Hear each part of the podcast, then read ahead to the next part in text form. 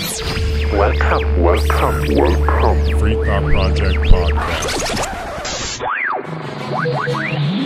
I don't want you to protest. I don't want you to ride. I don't want you to write to your congressman because I wouldn't know what to tell you to write. I don't know what to do about the depression and the inflation and the Russians and the crime in the street. All I know is that first, you've got to get mad. You've got to say, I'm a human being. God damn it.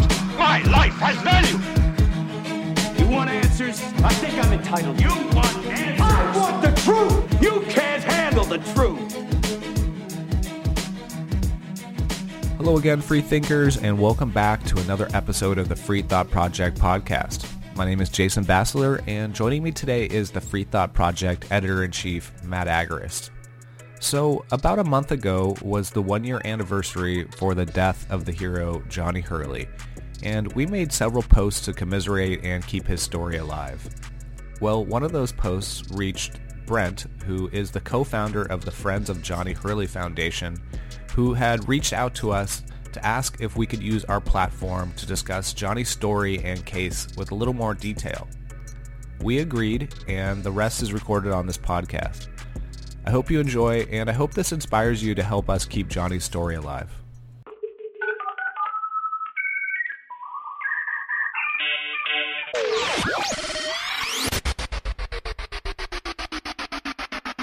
Welcome to the Free Thought Project podcast, Brent. We appreciate you making some time to join us today to talk about someone who exemplified extreme bravery in the face of danger, somebody who risked his life to save others, and somebody who's undoubtedly a hero. And you are here today representing the Johnny Hurley Foundation. We're certainly excited to have you on. Now, I'll assume, like most of the people who follow us, know his story, but I'm going to give a quick explanation for anyone not familiar. Uh, basically, Johnny Hurley was a libertarian anarchist who was very much involved with his community. He was an activist who practiced what he preached, so much so that it tragically led to his demise. Johnny practiced his Second Amendment right regularly, including the same day when he happened to hear a mass shooting taking place. Johnny stopped what he was doing, ran into danger, used his legal firearm to eliminate the threat. But after he had killed the shooter, who had just killed a cop and sprayed several shots into a nearby business. Arvada police claimed Johnny was holding the gunman's AR, and the officer who arrived to the scene shot and killed Johnny, thinking he was the gunman. So, obviously, there's a lot to this story, and I wanted to get into every relevant detail. But first, I just wanted to ask you if you could introduce yourself, uh, your relation to Johnny, and what the objective of your foundation is. Absolutely. Thank you guys so much for having uh, for shining light on Johnny's story and uh, having me on today. My name is Brent Kaufman. Uh, many people know me as Brent MD. Johnny uh, did as well, and um, and yeah, the Friends of Johnny Hurley Foundation uh, was started once um, we realized that things weren't that justice wasn't prevailing. Um, I don't even know what that means really, but um, you know, they weren't really giving us a whole lot of information. And at first, we just wanted to learn the truth, and um, at the same time, figure out how to make the community safer and stronger. Because, you know, exercising our constitutional right to protect ourselves and each other, Johnny was was uh, was killed. So, um, you know, we I, I want to make sure that that never happens again. Because obviously, we can't change the tragic uh, turn of events. So um, we, I'm doing my best to learn as much as possible through uh, really the only means necessary that we have to petition for the Freedom of Information Act records uh, to get us um, through the Freedom of Information Act, and which is something that you know some of the friends of Johnny are um, not too keen on because working with the state is something that Johnny really wasn't all about. But at the same time, he did have a concealed license. Um, which means that he complied in order to legally carry and um, and and carry out his uh, heroic action on June 21st of last year. Um, and yeah, we can we can talk more about the the events, but that's pretty much uh, what the foundation is all about, and what I'm here to talk about is maybe how we can have some change Absolutely, brother. So, can you explain your relation to him? Were you guys just close friends? Like, had you known him for a while? Uh, what's the uh, relation certainly. there? Certainly. Yeah. Um, so I, Brent MD is a stage name. I rap and sing, and and uh, I was initially booked for we, we Are Change Colorado events. Uh, the first one I think was the Right to Know GMO labeling event that that Bruce B threw, and um, met Johnny through going to those events and performing. And there, We Are Change Colorado had some open mics, so I was booked to perform there, and often frequenting them just to take part in the community. And Johnny uh, and I became good friends, and actually, uh, when he ended up taking over uh, for a bit, he booked me for a We Are Change event where he had a panel of local, um, I guess he called us entrepreneurs, um, and put uh, me with a couple other girls who had businesses. One was a fermentation business, and uh, I forgot what the other one did, but I um, have an organization called Gorilla Healer, which is a charity that uh, helps patients with life-threatening ailments, low-income patients, to to get uh, to learn how to apply cannabinoid therapy and get resources and all these things. So Johnny really supported me in that endeavor and also really loved my music and, and was not shy about telling me that or giving me the biggest hugs I've ever received in my life every time I saw him. And he was just full of love and uh, I was full of love for him. And, and, and, you know, we just really enjoyed each other um, and had a really good, you know, um, uh, free flowing relationship in terms of what we were able to discuss which was things we agreed upon and things we didn't agree upon. And we still loved each other. We went out and fed the homeless together. We did things that we never really spoke of, but I will talk about now just to talk about his character and say that he was somebody who cared and he, he was a lover, not a fighter. But he did teach himself how to protect um, because he wanted to be that protector uh, archetype, and which he carried out. And uh, and unfortunately was shot in the back. Yeah, man, he certainly was. You saw the massive outpouring of support for him after he was killed. You know, this was, um, and and the the incredibly tragic irony is that you know, like you said, Johnny was an anarchist, and it would and it ended up being the state that had killed him, man. which is uh, which is just a, a really tragic irony, man. So did you? So I just recently learned this um, when we did an update last month after the anniversary of his death was that he actually trained um, to deal with mass shootings. He didn't just have a concealed carry license; he was actually, you know, trained apparently better than the cops uh, to to stop mass shootings. And it was evident when he took off from that army surplus store that he was in and took cover behind the wall and you know quickly deployed or quickly fired two rounds and and and took down the shooter. Um, did did you ever do anything like that with Johnny? Did you did you train with him, or were you concealed carry or anything like that? Was that how big of a part of his life was that? I know it's a bunch of questions, but um, Oh, how man. like yeah, Yeah. go ahead. Sorry. great questions and thank you um, for presenting him that way you know ultimately he did train himself for this scenario um, you know he was somebody that um,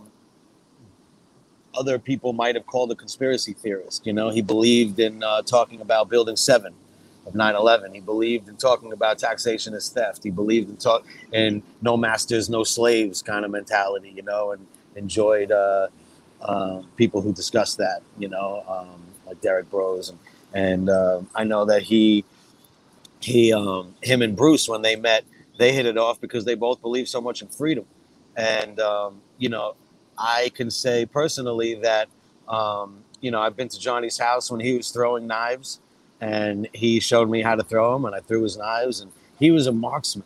He was really, really incredible. I have a video in slow mo of him hitting, hitting the target with his knife. And um, yeah, I mean, that guy's lucky he didn't have knives on him that day because he would have had a bunch of knives in him. And, you know, ultimately, in terms of shooting, yeah, like just just picture the scene, right? The town square, no cars driving it. And there's there's stores everywhere and there's restaurants. People sit out on the patios of the restaurants in the square you know that kind of that that's the scene right? And so all of a sudden you hear the shotgun go off a couple times and everybody ducks for cover. And johnny runs out of the store towards danger and pending doom.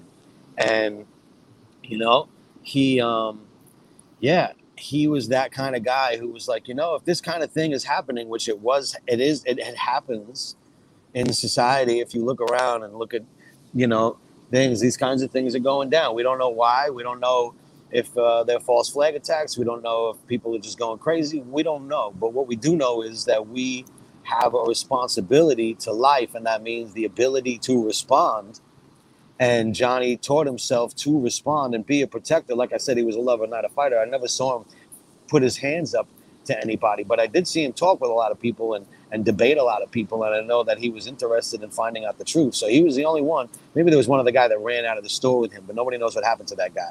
So Johnny was the guy who who ran into danger, and you know he fired off I believe it was six shots, um, and he hit every every one. And the guy was wearing a bulletproof vest. The the the murderer who mm-hmm. shot a police officer and killed him. He was wearing a bulletproof vest, and Johnny still took him out. And yeah, I think that Johnny was the soundest mind on the scene that day. And you know, we can talk more about the the events if you want to like really get into it. But um, you know, I did see him uh, throw knives, and I I did know that he was um, training and and um, and that he really, really, really cared. The last time I saw him was at um, it was at I don't want to call it a protest, but it was during all the BL, BLM protests that were going on, and there was a lot of stuff happening, a lot of action happening in Denver. And during this time, there was a um, uh, a court case that happened to um, mandate vaccines for children to uh, go into school. And, you know, California had already passed it. And uh, it was scary for a lot of parents. And uh, it was scary for a lot of parents to think that I'm going to have to shoot my kids up with a bunch of unknown substances in order for them to go to this place to learn things. I don't even really know what they're teaching them. And so, you know, um, when I went to this court case, there was a lot of people there and outside the, the courthouse at the state capitol in Denver, Colorado. And uh, I think RFK spoke that day there as well. And I just went, I wore a Farms Not Pharms shirt. A podcast that I do is called Farms Not Pharms, like Farms Not Pharmaceuticals. And um, just wanted to be a supporter of, of uh, medical sovereignty, right? And individual freedom to choose what we put in our body. And who did I see there? Johnny and Turtle and Rob and a few a few people that were good friends of Johnny that were part of We Are Change for a long time. Um, and out of nowhere, this guy, this bearded individual, runs up to me and gives me the biggest hug. And of course, it was Johnny. He kissed me on the cheek, told me he loved me. It, it, I, will I'll always remember his love and his care for people and how he showed up. And um, that's what I could say at the moment. Yeah, it, it seemed like he was definitely loved by the community and very active, like not somebody who sat on his hands, not somebody who just preached, you know, different types of ideologies and philosophies, but he was actually like out there trying to do it, like trying to manifest the world he wanted to see. And uh, you know, I think that speaks so much to his character. Now, one thing that Matt did touch on that I kind of wanted to clarify a little bit just for people who aren't familiar with this story is Johnny was a devout anarchist but the mass shooter, I guess his name was Ronald Troyke, the day that he began the mass shooting earlier in the day, he had actually left a note basically saying that he was going to try to kill as many police officers as he could. And I think one of his family members happened to see it, ended up calling the cops. And so they were actually looking for this individual. So he ended up striking first. He ended up being in Old Town Arvada and killed a cop with a shotgun and ran back to his truck to get an AR 15 that he also had in his vehicle. And it was at that moment when Johnny actually, yeah, ran out of the store and uh, ran towards danger and eliminated the shooter. And, you know, I, I must mention, like, watching that footage, like, it gives me chills every single time. Like, the hair in my arms, like, stand up just because it's like, such an immense like display of of bravery. It's like most people would have ran the opposite away, away from the, the gunfire, away from the violence. And Johnny was like, no, like this is exactly what I've trained for. This is exactly why I'm here. And he didn't even hesitate, like not even for a moment. You could see the concern look on his face from the security camera footage. And he just bolted out the door, straight out the door, and and went straight towards the shooter Uh, that that's pretty amazing. And obviously, at that point in time, Johnny didn't understand or know that the the shooter had planned on killing specifically cops. And in fact, as I had mentioned earlier in the podcast, the shooter not only killed the cop, but he had also sprayed some some bullets towards nearby businesses as well. So there was certainly a threat to other people, not just officers. But Johnny didn't know that. He just knew that there was a mass shooting going on. There was somebody acting irresponsible with a, a firearm. He might have even seen the officer that was down as he ran up to the to the area it's it's hard to really know exactly what happened there but he still did what was right he didn't it wouldn't have been like johnny would have you know even if he had known that the the, the mass shooter was specifically targeting cops I, I truly doubt that he would have just let it happen. You know it seemed like he was there to do the right thing in the right moment to use his second amendment right to you know stop the the threat of violence to to more and more people. So i mean there's there's just so much heroism in, in his story. And uh, I mean, were you were you there in Arvada when this all went down? I know you had mentioned before we got on the podcast you're in uh, Acapulco right now, but like, were you actually in the city during that time period? No, actually, I was also in Acapulco during that time. Um, it was a different trip, though. Uh, I found out about it. Uh, our friend Mickey, uh, Mama Mickey, she called me up and and told me the very sad news about our, our dear friend.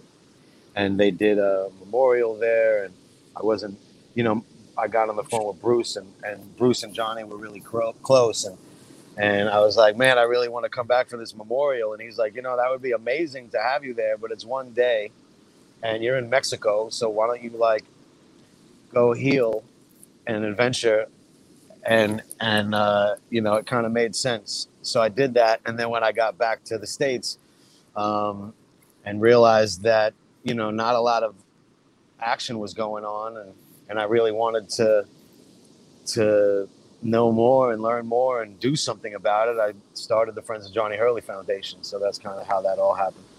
And the people were talking about doing something or a foundation or, you know, um, we had all met up on Johnny's birthday and went out to eat in downtown Arvada and talked about what everybody was going to do. And one of our friends said they wanted to make a sculpture, and Bruce said he wants to give out a Hero Hurley Award to heroes, and you know all these all these great ideas um, that have to be enacted. And so we uh, we got to meet our prayers halfway, and and and um, so that's that's at least what I'm doing at the moment is uh, is uh, right before I came to Mexico, I just dropped off a whole bunch of, uh, I think, to five or six different agencies in the immediate surrounding area um, to get body cam footage and all everything we can think of that wasn't in the thousand and eight page uh, report or any other reports that we read or were given.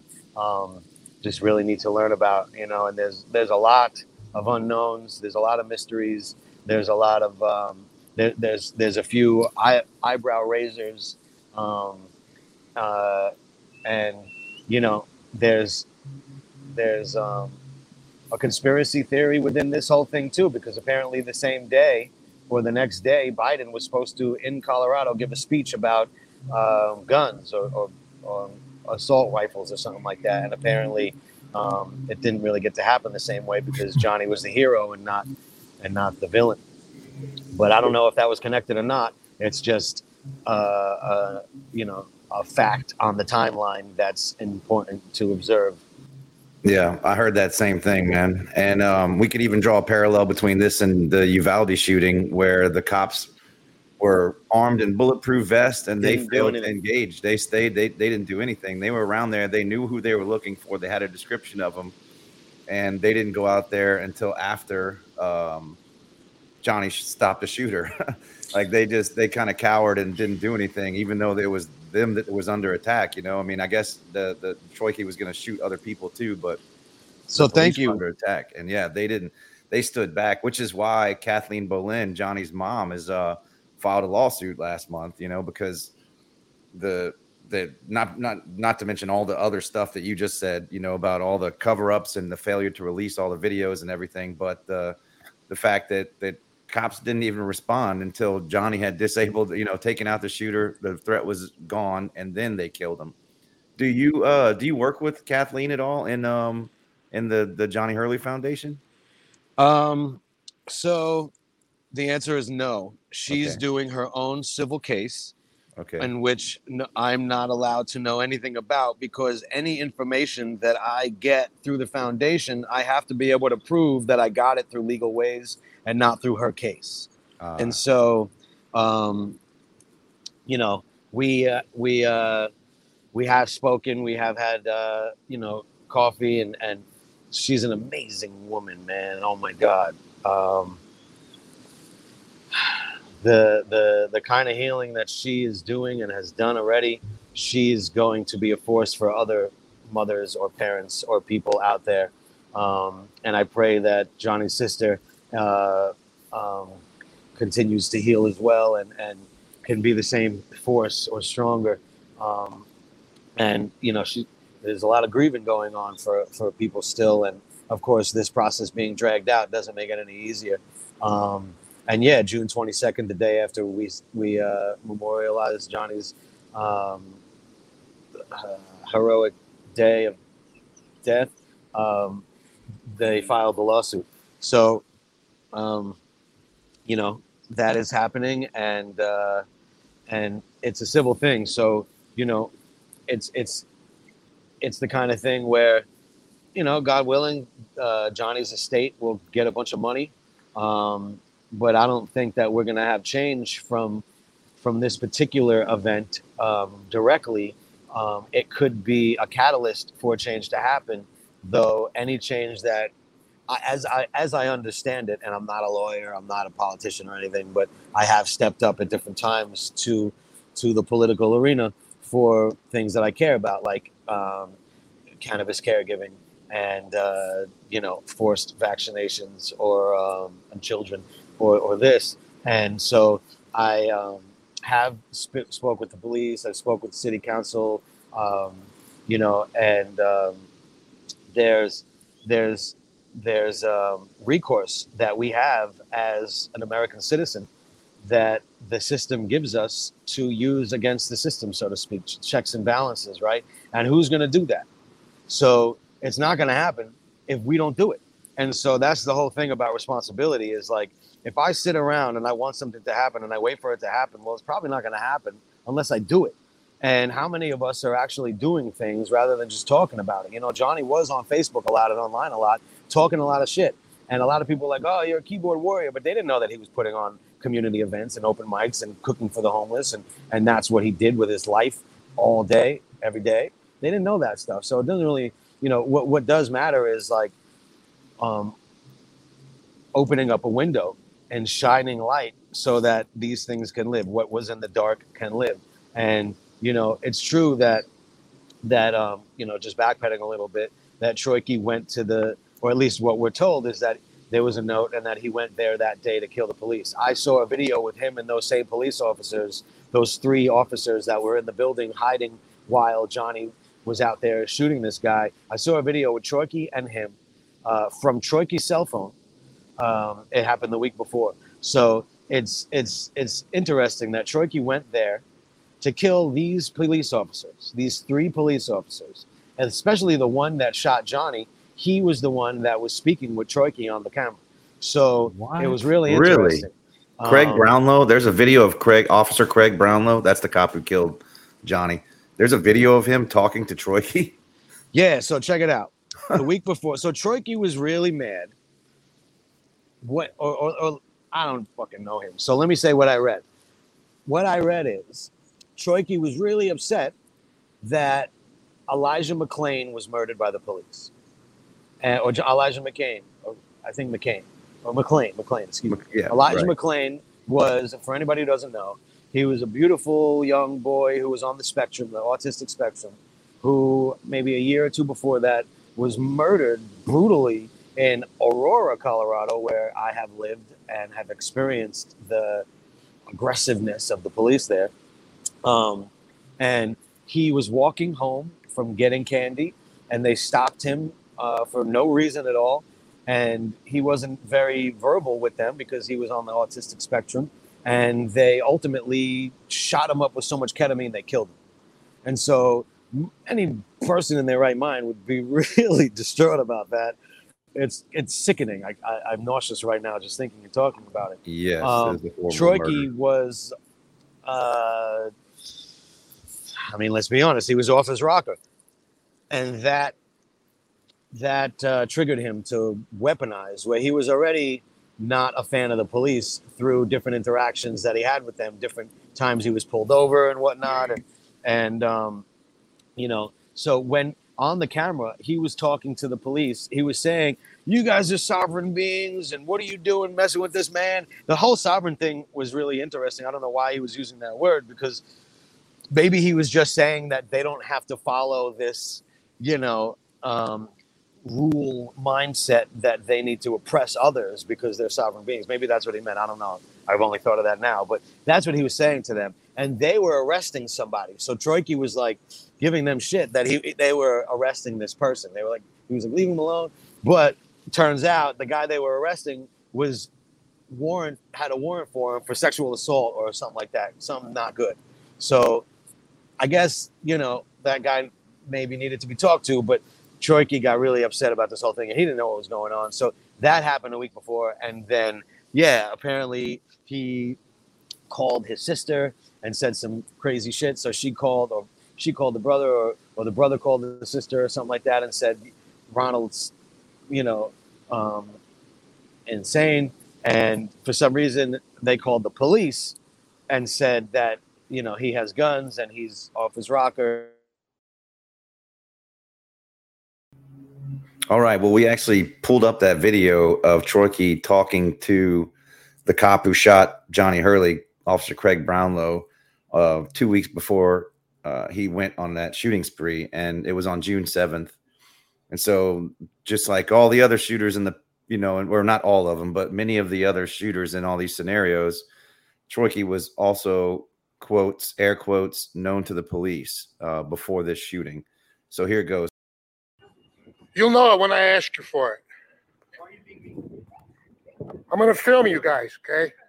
Okay? Because you're sovereign citizens. That's why I'm filming you. Every movement a sovereign citizen makes, every word they speak needs to be filmed. Because you guys are terrible people, man. Not all of you are, but there's too many that are no good, so we have to assume all of you are bad.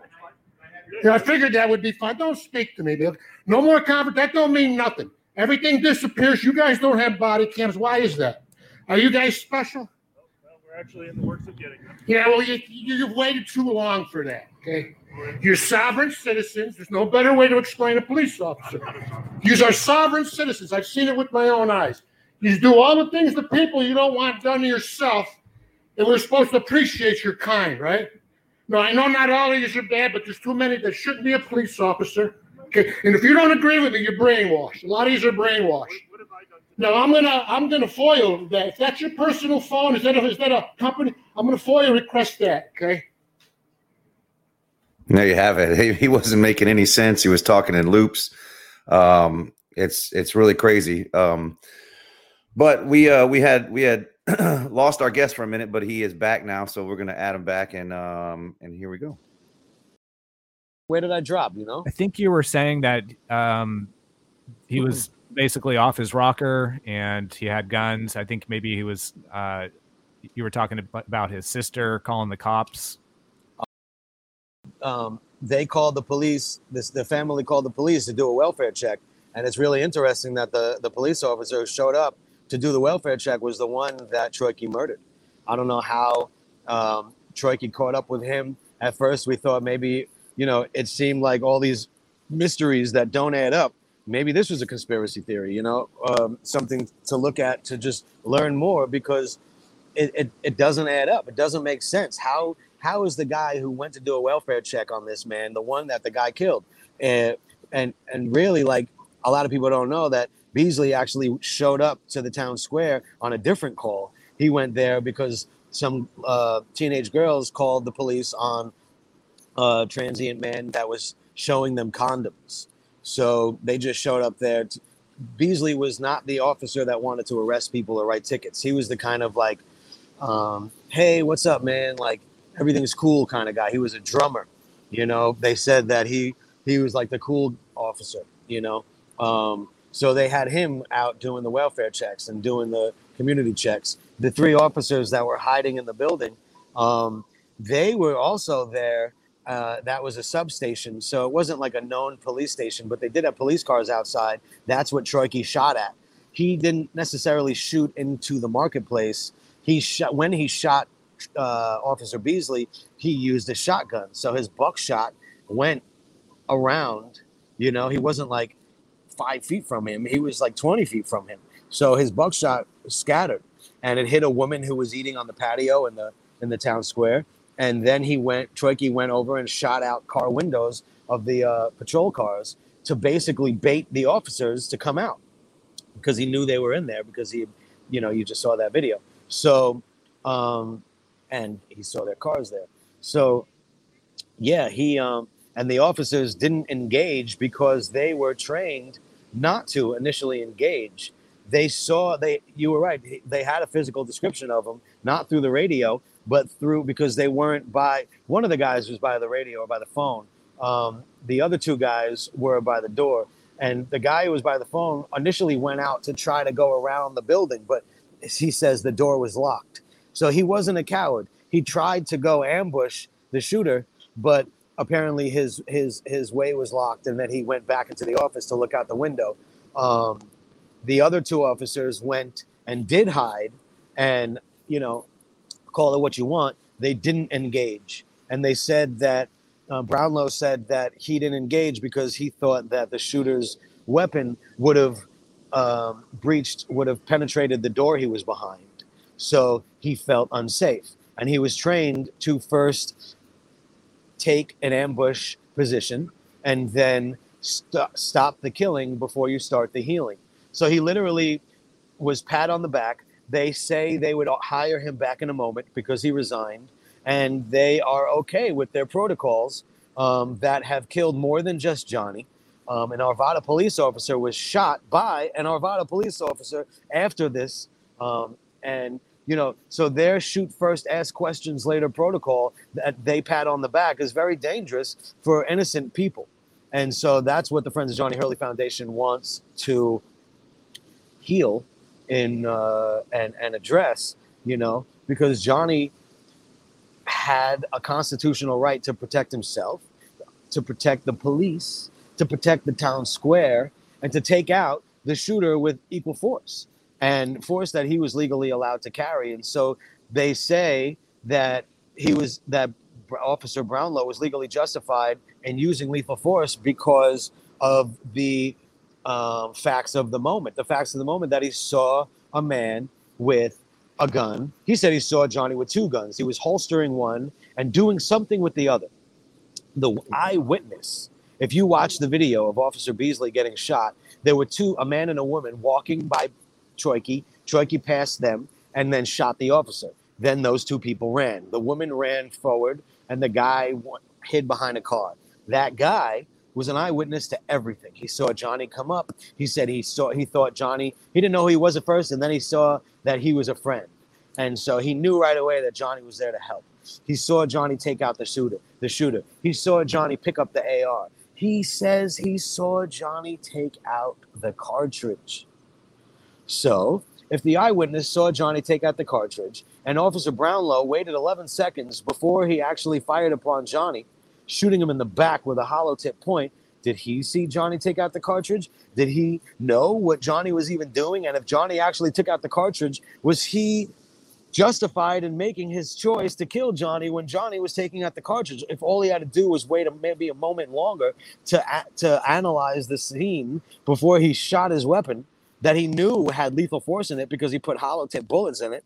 Well, then, like, how? Why does the department pat him on the back and say we'd hire him back in a second? Why are these protocols being put on a pedestal and saying this is what's protecting the community when it's clearly harming the community? I don't know, and Yeah. I just want to have that conversation. And so, that's thank you guys for having the conversation. Like it just takes a little bit of light, a little bit of care to show humanity. That's what Johnny did that day. He showed his humanity. He didn't show that he didn't like cops. He didn't show that he didn't like the abuse of authority. He showed that he loved people. Right, and he would do the right thing He in loved that life. moment. Yeah. And he didn't Yeah. even fit the description of the shooter. That's what's so No. like they were completely opposite They direct. saw the Yeah. shooter. You're right. They saw him twice. They saw the shooter was a different body build. If you look at the shooter and if you look at Johnny, they're drastically different. That's why Johnny's mother says there's no way somebody in their right mind could mistake them. And here's the thing Brownlow first says he didn't know if Troyke changed his clothes. Now let's think about that for a moment. In the heat of the moment, okay, I don't know what's going on. Maybe I have to wait another moment before I kill somebody. Um, in the heat of the moment, well, let's just think about it. Troyke was wearing shorts and a hoodie. It would have been really hard for in the time that took place that that that that uh, passed for him to take off his shorts, put on tight blue jeans, lose a little bit of weight, uh, grow a beard, and all these things, you know, and um, like, you know, it was just it was a different person. And so then he says maybe it was a second shooter, but if you read the transcript of the interview with Brownlow, here's something probably nobody knows yet. the first part of the interview, the interviewer says, We know you spoke to your girlfriend. Here's another piece of information. The Brownlow interview didn't happen for two days. Two, or three days later, they interviewed him. The other officers on the scene got interviewed that day. Apparently, somebody tells me they normally don't interview the officer that day. And so, you know, I don't know why or what the rhyme or reason, but he, Brownlow, had the ability to learn information before he was, uh, you know, interviewed. And so, like, that could potentially help him doctor his testimony. And he wasn't even uh, put on the stand ever. And at this point, he won't be unless a grand jury convenes or somehow through the system's uh, chain of re- recourse uh, potential that we can um, sh- shine enough light on on what might need to be changed or what needs to be changed, and that can only happen through working with the system to get these um, you know records, to get the uh, the the body cam footage, to get the like. Do you know that there were COVID protocols put in place probably a month before that that made it so that you could not get an ambulance over to where Johnny was? So they had to carry Johnny's body over to the ambulance because of that protocol. They could not get the ambulance through the town to get to Johnny. That's really weird because the year before that they would have been able to. And so, you know, there's just a lot of unknowns and a lot of mysteries. Um, there was a helicopter that came down. It was called off because the officer didn't need it. Johnny needed it, but they didn't use it. They, in fact, had to carry him to the ambulance after they called it off. There's a lot of crap, right? Um, that we need to use as fertilizer to grow a way more fruitful and safe garden for the people. And for the like that standard procedure, how they didn't question uh, Brownlow for the, you know, for two or three days. That's sometimes it's even longer than that. And they'll tell like when an officer is involved in a shooting, we've you know this has been captured on multiple body cams over and over and over again throughout you know, for the the years that we've been doing this, where the officers fellow cops come up and you know he just killed somebody who might have been unarmed and like just shut up don't say anything you know and then they're they're allowed to decompress get all the facts and then then form a, a statement you know? So and that's what that's exactly what brownlow did and that's why the district attorney alexis king cleared him you know and and said that uh, based on uh, surveillance video and other evidence that this officer believed he had reasonable reasonable grounds to believe that john hurley was a second mass shooter. And that surveillance video that they they claim justifies this action all of it has been released except for the part that they claim justifies this action. Now if you want to if you know if you want to talk about transparency and conspiracies and everything like that then why haven't they released that fucking 30 seconds of footage that allegedly shows the reason that brownlow gave to shoot johnny hurley in the back why why won't they release that what Nothing to footage hide? is that? it's the surveillance video. So there's uh they they've blocked it out. There's there's about 30 seconds of it that's not been released that actually where Okay. because there were cameras on the spot where um when Johnny was uh, un, unloading the Tro- Troyke's uh, rifle, and they Mhm. haven't released that. They they they Mhm. show justifies or shows Hurley ma- manipulating the um the the weapon. You know where they perceived him as a second mass shooter. There's Mhm. they released all the other video except for that. And um, our friend Ford Fischer, I'm sure you, probably know who he is, or or you might know him too. But uh, he Mhm. did a little documentary on that, and he pointed out the exact same thing. And and this has been over a year, and that that one snippet of video where it allegedly shows, you know, the reason for Brownlow to perceive Hurley as a threat, it's it's still missing. And they could easily lay waste, you know, lay uh, not waste, but they could they could easily quell a lot of these, you know, a lot of this concern and conspiracy theories going on if they just release that and show us, you know. So But- check it out. One of the actions of the foundation to, you know, how Troyke in that video, he's like, I'm gonna FOIA that. So that's what we're doing. We're FOIA requesting. FOIA is the Freedom of Information Act.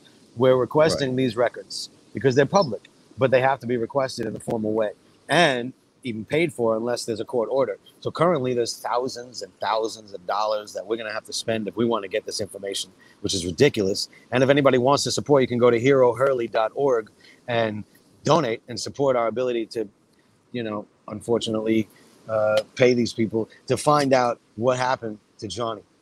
And that's just what we have to do. There's no other way to go about it right now because because Alexis King, uh, the DA, uh, justified his lethal force. So let's just say for a moment, if we if we can, that the DA Alexis King is the nicest, sweetest, most kind-hearted, uh, uh, righteous person and that she will do the right thing 100% of the time. I don't know her. I don't know if that's true or not. Let's just say, hypothetically, this is the case. All she needed to say that Brownlow had lethal force, that he was justified, was if it, there's a reason, if there's reasonable suspicion. That's it. Not that he actually thought that, but that somebody could think that. And if there's a possibility that it's it's um, you know on the fence that's enough and that's and and and that's why she had to say okay he had justification to use lethal force because that's what they're trained to do and so you know i don't i just want to say this because um objectively the courtroom doesn't always give us what we want. And that's you know um, because they have to follow to a t these imperfect words you know that don't always take into account all the unknowns you know? Um, and so i just i just want to humanize this scenario for a minute because we really don't know and i do know that there is a camera on the building for where the police um, like right next door there's this, an adjacent building there's a camera that's pointing to where Johnny was. They tell me it's a dummy camera. They also tell me that all these cameras are on timers to go to different areas or something like that, so that it's not guaranteed that we're going to see any specific location for a specific amount of for for like as long as we want. And so one of the one of the actions that we're doing to file requests for what types of cameras these are, um, as well as all the footage so that we know how the cameras actually work because they're not telling us the things we want to know just off of a conversation you know? We have to pay to find all this stuff out. So like you i want to know um, and that's why i asked specifically which which you were talking about just so i could kind of be on the same page with you for a moment because there i- there are gaps in uh, in in in in the timeline uh, in terms of visual transparency. And you know alexis king even made as a part of our request to sit down and speak with them, instead of sitting down to speak with us, she made a virtual, um, uh, virtual symposium. Uh, I don't know what you call it, but she let people put uh, submit questions, to which I did, and uh, my question was, "Will you sit down with us to speak about this?" Um, which she didn't do um, or hasn't done. I would love for, if you're listening, please let's just have a conversation about uh, how we can, uh, you know, make the community safer and stronger together, whatever that looks like. Um, but you know, it was a short um, not conversation. She just answered some questions that she picked and choose and chose, um, and basically spoke about why it was an objective choice.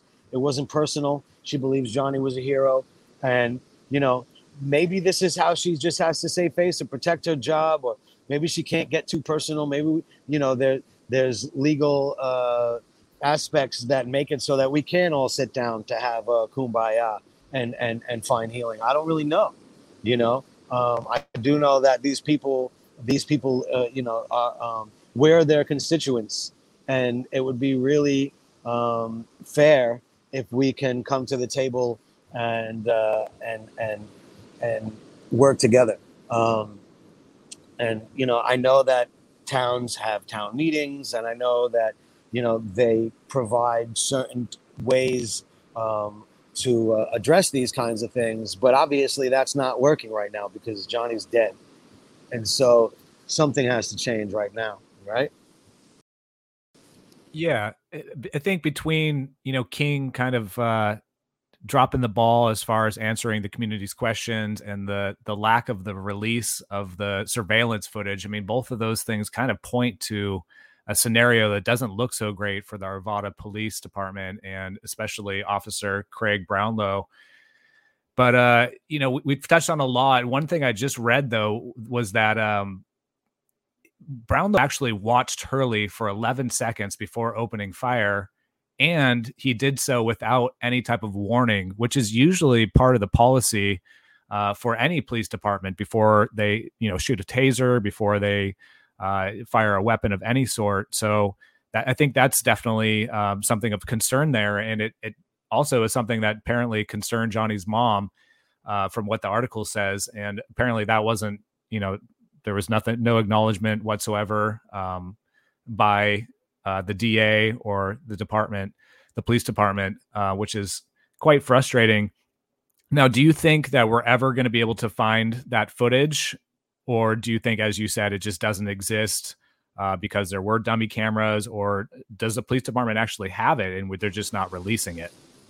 Well, Arvada police have not yet uh, incorporated body cams. So the body cams that I'm seeking are from the surrounding forces that showed up. Um, the reason why Brownlow was able to shoot without making himself known is because Supreme Court versus Garner. Garner versus Supreme Court says that they don't have to announce themselves federally. And so um, maybe that was part of the, the part where I was, where I was cut off. But um, yeah, he watched Johnny for 11 seconds. There was an eyewitness did Did you hear me talk about the eyewitness? Yes, we did. Yeah. Okay. Cool. So awesome. So yeah, like the eyewitness saw Johnny take the cartridge out. Brownlow watched Johnny for 11 seconds before he engaged. Um, he obviously did not have enough viable information to make the correct decision. He had enough supposed information to make the wrong decision, in which he was justified in doing. And so that's a huge problem, isn't it? Certainly, man. And like as Johnny's attorney said that, or um, Kathleen's attorney said, you know, if they simply would have said police, he'd be here today because he wouldn't have, you know, he would have dropped everything immediately. You know, he just that like he was that that was his training. That's what he was there to do, and and all they had to do was say that, say that. that was not it. only that. Why did Johnny pick up the AR? Well, why did Johnny shoot Troyke? Well, the people who were paid to do so didn't do it. And they mm-hmm. needed Johnny to do it because if they Johnny didn't do that, they would have had their fears play out and Troyke would have shot at them, which they were hiding from. Right? So in my opinion, in my in my call it humble and not so humble, in my opinion, they forced Johnny's hand. Johnny was trained as a responsible citizen to protect the community and because there were no uh, men or women in blue on the scene, Johnny had to continue to take steps to make the scene safer for everyone in the town square. And what did Johnny do? He responsibly, responsibly, responsibly, and responsibly took that um, hot weapon. If anybody knows about an AR or an AK, which I don't know if Johnny knew if it was an AR or an AK right up front, but they know that you know that those weapons specifically, when they're hot, they might even fire. Um, so you have to disarm them. And so if somebody was there to do so, I'm sure Johnny would have let them do it. But nobody was there to take out Troyke. Nobody was there to disarm to make the the community safer from that hot weapon laying on the ground after he shot Troyke. And so Johnny took that hot weapon away from the town square into a place that Brownlow felt safe shooting Johnny because Johnny was surrounded by concrete walls. So Johnny went into the safest place possible, turned his back from the marketplace, and disarmed the weapon. Now, what people also don't know is that Brownlow was under a little bit more heat because he knew in that same alleyway, in, a building that inside a building, it wasn't really shown. There's no real signs, but there's a school in there for kids, and like a, it might even be a nursery school or something. But so he had a lot of pressure in those 11 seconds, in the 30, in the two minutes that this all happened. We don't know everything that was going in his mind, but he had a lot of responsibility and obviously a lot of fear. And so, you know, just to humanize him for a moment, because Johnny humanized Beesley, you know, and, and took out um, Troyke, it's, I, I think uh, most people don't know what we would do if we were in that hot seat you know and as much training as somebody can get they still might mess up you know and um, it's it's it's it's it's very unfortunate that he didn't wait another moment to find out what he needed to Yeah. and we lost a hero because of it.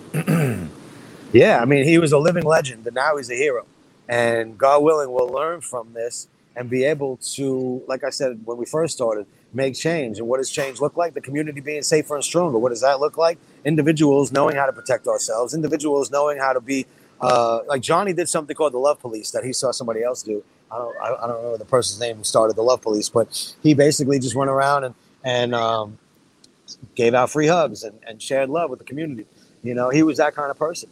And so um, to be a de-escalator you know I- think is something that i want to see the friends of Found, friends of johnny hurley foundation start cultivating training people how to de-escalate situations training people how to be uh, more prepared for um, tragedy you know? Because unfortunately uh, well fortunately we have the ability to prepare for um, things in life and an ounce of prevention is worth a pound of the cure.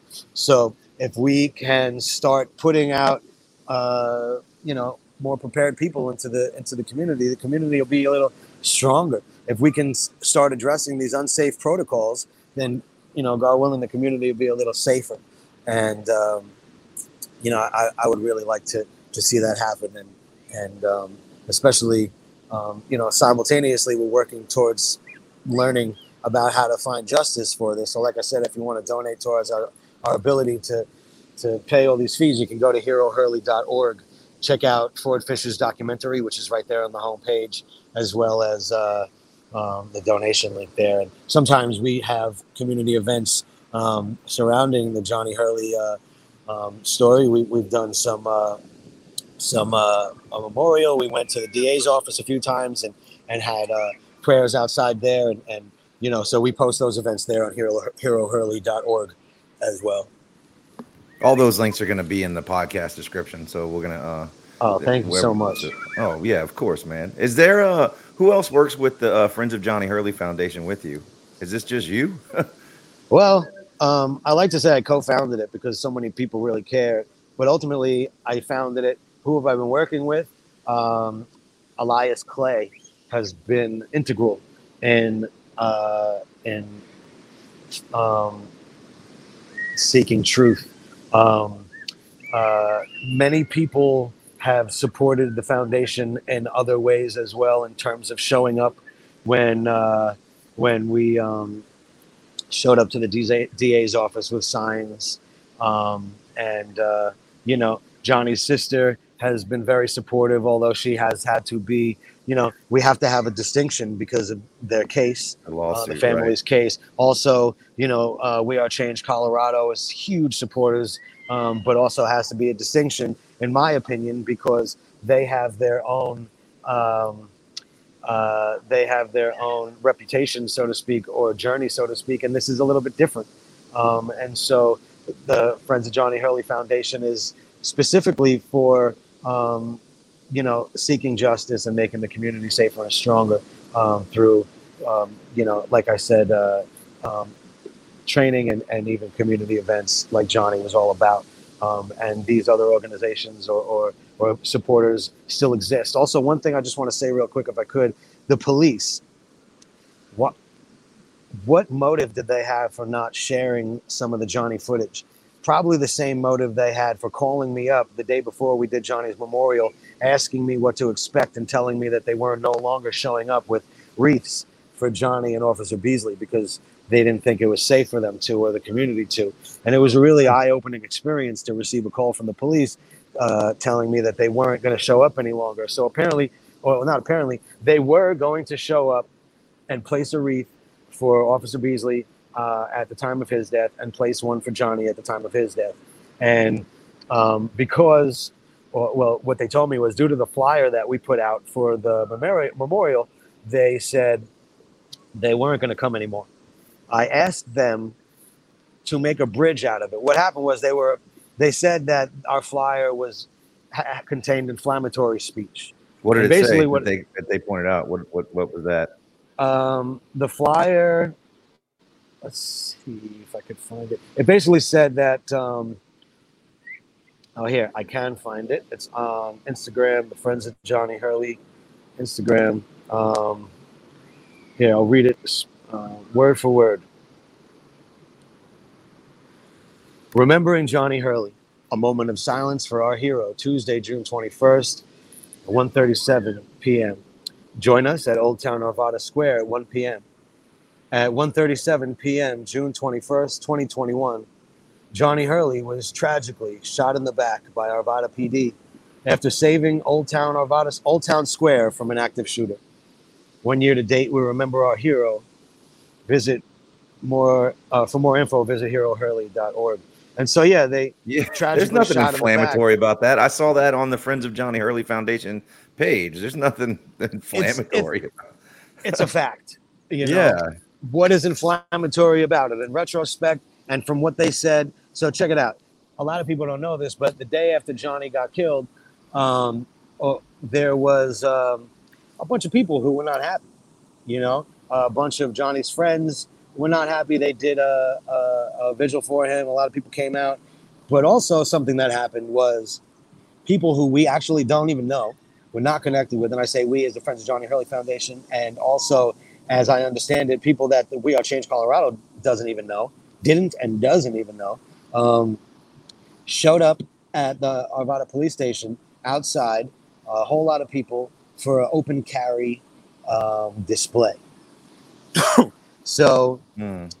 um, being that they just had one of their own murdered brutally by somebody who was upset with them about a different department, um, you know, altogether, they rightfully had fear about who was being weaponized in the community. So, understanding that fact objectively, I could imagine why they thought this flyer was inflammatory. Now, at the same time, what I said to them was, hey, you know, I could see why you would think that, but it would mean a lot for you guys to show up and place a wreath for Johnny. It would mean a lot for, for us to build a bridge from this. Let's sprinkle some love on this where there's fear and let's make change. And, you know, unfortunately, they, were unwilling to do that. Um, though, uh, um, you know, we had an amazing memorial for Johnny. A lot of people showed up. Um, there was, uh, you know, the the uh, victim advocate officer for for the Arvada police also showed up. Um, you know, there there was a lot of outpouring of love. It was really beautiful. Um, man. Yeah, I mean he deserves it, dude. What what Yeah. do y'all what so what's your plans right now? I know you have all the FOIA requests in for the videos and all the other information. What uh, do y'all have anything on like the calendar that's coming up next or anything like that? Well, um, you know, Johnny was a big supporter of of of what I do. He was, uh, you know, my music, guerrilla healer, helping people, Um, right now, I'm down here in Acapulco working on a program to um, support the food the food security of an orphanage. So um, I feel like Johnny would really want me to do that. And at the same time, like I said, the day before I left, I I drove around to uh, five or six different uh, departments and and put in these requests. So for the next few months, at least, I'll be around Acapulco um, looking for land to establish a farm to um, to secure this orphanage's uh, food independence, their sovereignty. Um, and once we have enough money raised to get all the records that we need, we can um, continue our own uh, internal investigation, and then um, you know, really just uh, learn because that's the first step. Is just learning. I, I I I don't know what comes next because I don't know what I'm going to learn. You know, and um, I'm sure that there are people who are probably afraid of what I'm going to learn, and um, but I'm to do it. You know, and I'm thankful that Elias has helped and that other people have helped. Um, and you know, also, um, like I said, I want to help the community be safer and stronger. So I'd love. So I'm looking forward to um, networking with uh, with the local um, concealed carry community, the local uh, protector community. You know that that mm. may or may not exist in its in its entirety as as one network. But I'd like to um, to connect us and and start offering a, a program that um, can train people to be de-escalators as the friends of johnny hurley to train people to you know not everybody's going to want to learn how to protect themselves with a gun or throw a knife or not everybody's going to want to learn how to speak to somebody else and de-escalate. Some people are going to want to learn how to get other people to safety. Some people are going to want to learn how to breathe. Some people are going to want to learn how you know when i say breathe i mean like how to de-stress you know how to de-escalate ourselves in a high pressure situation. Um, there's so many different variables that go into um, being of sound mind in, uh, in, in, in a tough situation. And i think that we you know more than just going under our tables in school learning how to deal with the tragedy. And when an earthquake happens we can we can like talk about these things. And and um, you know um, it all starts with a conversation and then figuring out what's best to do and who wants to do what. Because in the rainbow we're all a bit of a different color. Certainly man. And it sounds like you're directly on that path to do that. And I gotta, I gotta say, man, I'm impressed with what you're doing, Brent. Like, this is some pretty selfless act that you're doing. There are actions that you're doing with this foundation, and man, I hope that uh, that the foundation and this lawsuit, I hope you know they can move forward independently and and show the world the what actually happened, and we can maybe even see some accountability. You know, I um, thank you. I want to say a, uh, I want to say a quote from um, from Kathleen Boelens, Johnny's mom, man, that that kind of like resonated with me with the last article that we wrote on the website. It, it's uh, it kind of like almost brought me to tears, and it's uh, it kind of epitomizes everything we've been talking about here today. Uh, it'd be like a great quote to uh, to wrap up on here, and it's um, there's pride that is mixed with grief, and if you have to lose your child, isn't this the way? She said in a recent interview with uh, Colorado Public Radio. I think when I look at his life and how he was and who he was, this was really him. I was the lucky one who got to be his mom. Man, that is heavy. Yeah, guys. So, as uh, Matt mentioned, you know, we're coming to the end here. Um, if you want to learn more about this story, as we had mentioned, Ford Fischer from News2Share did a great little mini documentary about it. Go to his YouTube channel, News2Share, and check that out. And uh, yeah, just you know, thank you so much, Brent, for keeping Johnny's legacy alive and doing a lot of this kind of difficult work, requesting the information and evidence from the local government, which I know moves at like a snail's pace. Mm-hmm. And uh, let's just hope Johnny gets justice. Thank you so much. Yeah, justice for Johnny Hurley would be uh, incredible. And thank you guys for shining some light on this and caring. Caring means the world. It makes it makes our world warmer. Right on, brother. We're gonna have all these, uh, all the links and everything at the bottom of this podcast, and uh, if you like what you heard, please go and rate us five stars on all those different uh, platforms you're listening on, like iTunes, um, Spotify, wherever you're listening. Please give us a, a five star rating so this information can reach more people. And um, also, yeah, just thank you again to Ford Fischer and to everybody who has released information about Johnny, keeping his name and his story alive, um, so that we can learn more and so that we can know that we we um, you know aside from the fact that he was he was shot in the back and killed tragically um, and mistakenly, um, that we can make a difference in our community and we can save the day. And with enough information, we don't have to get killed for doing it you know, and we can go home to our families and be celebrated while we're alive. And yeah, Ford Fischer, thank you again. And and Ford's documentary again is on herohurley.org if you have trouble finding it, but definitely check out Ford's stuff. He's he's uh, he's doing the work like you guys are. So thank you. Don't forget to make those donations, guys, at herohurley.org and also follow Friends of Johnny Hurley on IG. Thanks so much, Brent. Appreciate love.